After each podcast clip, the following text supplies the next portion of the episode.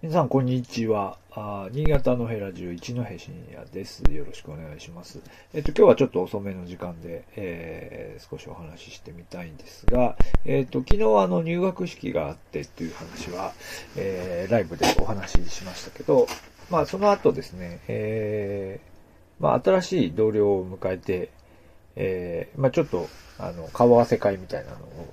やりました。まあ、大学の教員って、あの、新潟の出身の人もいるんですけど、まあ、割と、そうですね、関西、関東、いろんな、こう、まあ、大都市圏から、あの、新潟に移動してくる方が多いので、まあ、最初結構面食らうことも多くて、まあ、そういう話を、あの、新しくいらっしゃった、えー、同僚と話すんですけど、まあ、昨日も出た話で、やっぱ車多いよねと。新潟に来ると、やっぱ車社会あまあ、特に車があの結構スピードを出して、えー、走っているというのが、まあ、都市生活ですね。えー、都市部で、えー、生活が長い人ほどびっくりするということのようですね。で、えー、まあそこでちょっと車の話題になったところで、えー、ちょっと、えっ、と、新潟バイパスのことを思い出したので、えー、少しお話ししてみたいと思います。えー、まあ、新潟に来ると、その車がビュンビュン走っているっていう、そのビュンビュンの、多分昨日のビュンビュンはどこのビュンビュンかわからないですけど、まあ、来てびっくりするのは、あの、高速道路のような高速道路じゃないみたいな、まあ、いわゆる高規格道路ですね。これが非常に整備されていて、えー、まあ、私も新潟市内から柴田まで通勤してますが、その間ずっとその、まあ、立体交差上走ってるわけですね。高速道路走ってるみたいな、え感じで、いつも通勤をしています。で、これがまあ、えー、まあ、新潟バイパスとか、まあ私が乗ってるのは、大部分は新新新バイパスといって、新潟から柴田の間のバイパスということになりますが、まあこれが整備されて、えー、います。います。で、これは誰が整備したのかっていうと、まあ一般的には、あの、田中角栄が、あの、力を持っていた頃に、まあそういうこう、飛び抜けて、あの、豪華なインフラを新潟に整備したんだ、みたいな話になってるんですけど、いや、そうじゃないと。そうじゃないのかどうかわからないんですけど、まあ、別の、えー、お話が、えー、出てきます。で、この新潟バイパスはですね、えっ、ー、と、去年の12月に、え開通から50年を迎えたというので、えー、国交省ですね、えっ、と、なんだっけ、えー、北陸地方整備局か。えっ、と、に、えっ、と、あの、出先ですね、えー、えっと、国交省の出先機関が50周年の記念サイトとかですね、作っていて、ちょっとした話題にはなってたんですけど、えー、でも、まあ、ね、この、この情勢下なので、あんまりこう、ね、派手に何かイベントが行われるということもなく、まあ、まして道路の話題で、まあ、やっぱり道路の話題作られちゃうとみんなね、普通にあるものとして認識してしまうので、そんなにみんな思いを寄せる人もいないんじゃないかなっていうことで、まあ、地味に過ぎてしまいましたが、えー、一応あの、50周年なんだそうです。で、もう一回説明すると、まあ、新潟から、えっ、ー、と、東西にですね、えっ、ー、と、全体37キロだそうですが、うんと、新潟の、新潟市の西区方面と、それから、えー、柴田までですね、えー、30、全37キロ完全立体交差と。えー、と、片側4車、えー、3車線または2車線ですかね。えー、まあ、非常にこう、あの、えー、走りやすいですね。えー、道路が走っています。で、これ調べていくとですね、この、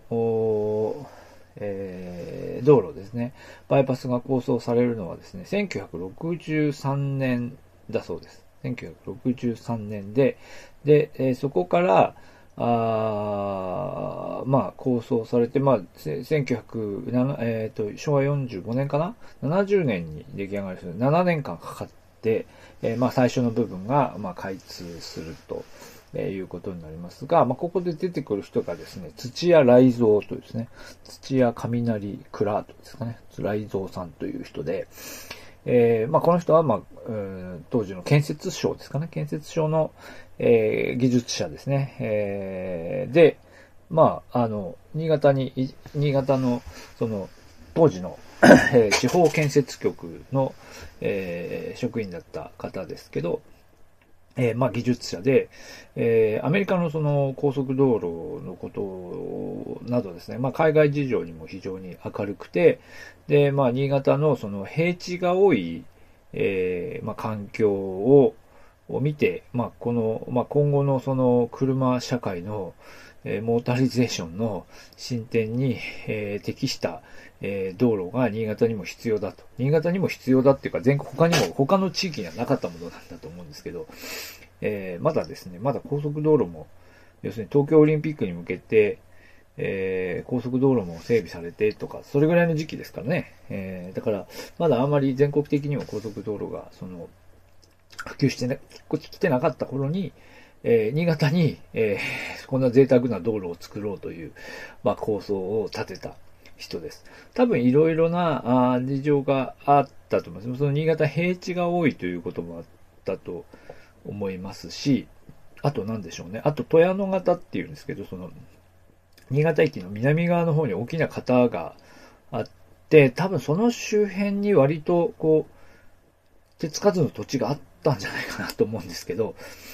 ちょっといろんな事情があったと思いますが、まあ、あの、えー作られていくということになります。で、え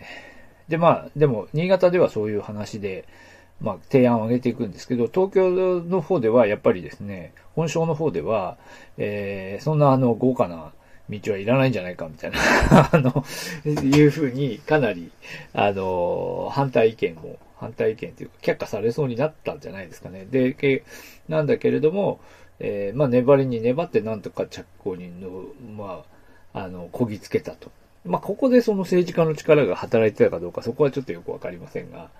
えーまあ、でもこの土屋さんというのが非常に頑張って、えーまあ、省内を説得したというふうに、えーなストーリーで語られているところですね。で、最初6車線で構想したんだけど、6車線では認められなくて、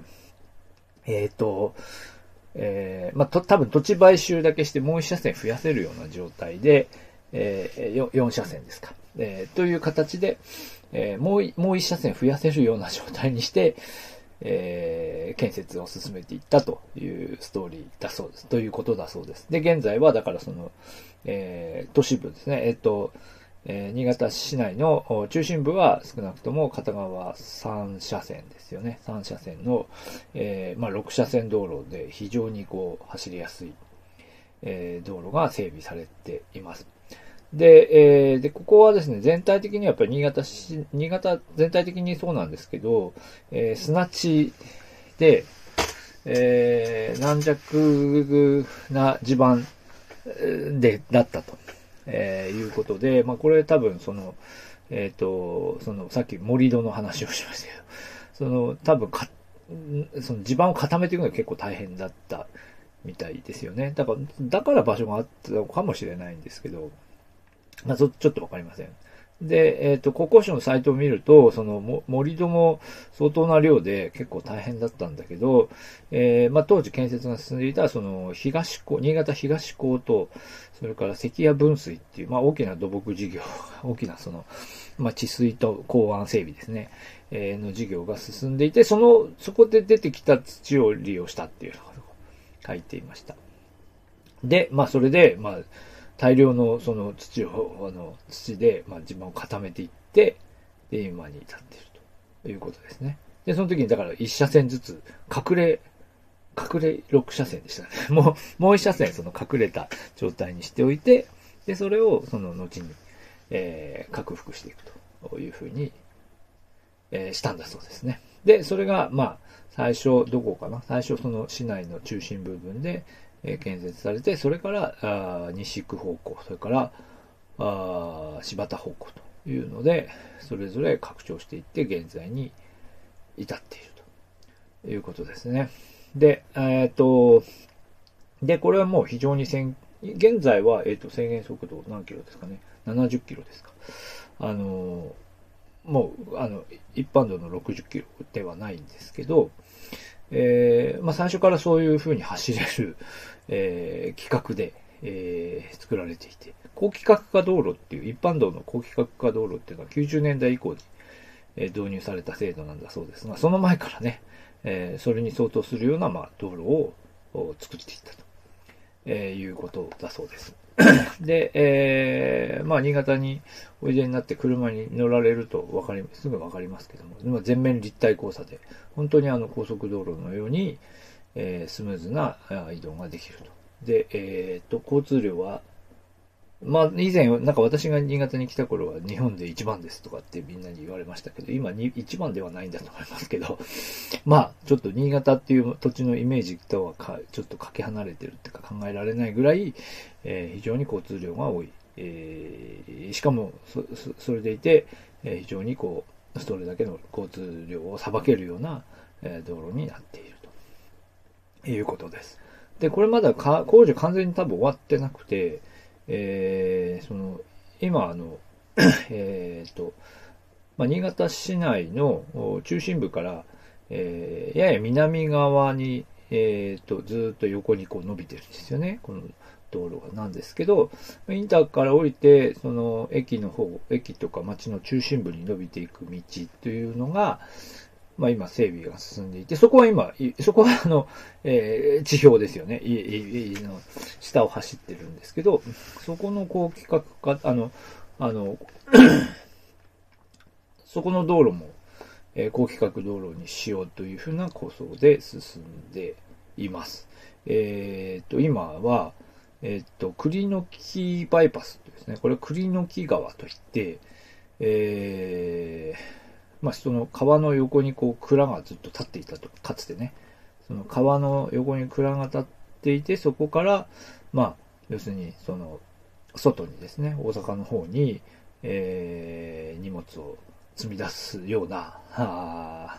役割ですね。港の、港の機能の一部になっていた川ですね。川があったところなんですが、この川を、今、暗渠ですかね。暗渠にしてるんだとですけど、この、えー、上に今バイパスがあの走ってますが、この川も付け替えて、えー、立体交差の道路にして、そしてそのまま、えー、新潟市内の中心部まで入っていけるというふうにしていくみたいですね。今工事がずっともう何年も続いていますが、えー、そういう方向に進んでいくと思います。まあ今お話しした栗の木川ですね。栗の木川の歴史というのも、まあ、ちょっと、こう、垣間見られるところとかもあったする、あったりするので、その辺のお話はまた次回したいと思います。えー、まあ、あの、道路ね、あの、ちょっと旅行で来た感じの、だと、あんまり、あの、ね、レンタカーで走ってみようとかっていうふうにならないかもしれませんけど、まあ、レンタカーなどね、借りて、えー、新潟市内から周辺部にちょっと走ってみたりすると、大体この道路に、あの、行き当たり、あの、最初よくなんか降りる場所間違って全然違う方向行っちゃったりしたこともあるんですけど、あの、はい、最初びっくりしましたが、まあそういう、えー、のが、えー、整備されています。まあぜひ新潟訪れることがあれば、えー、この、え、新潟バイパスですね、え、走ってみていただければと思います。はい。それでは今日の配信以上です。ありがとうございました。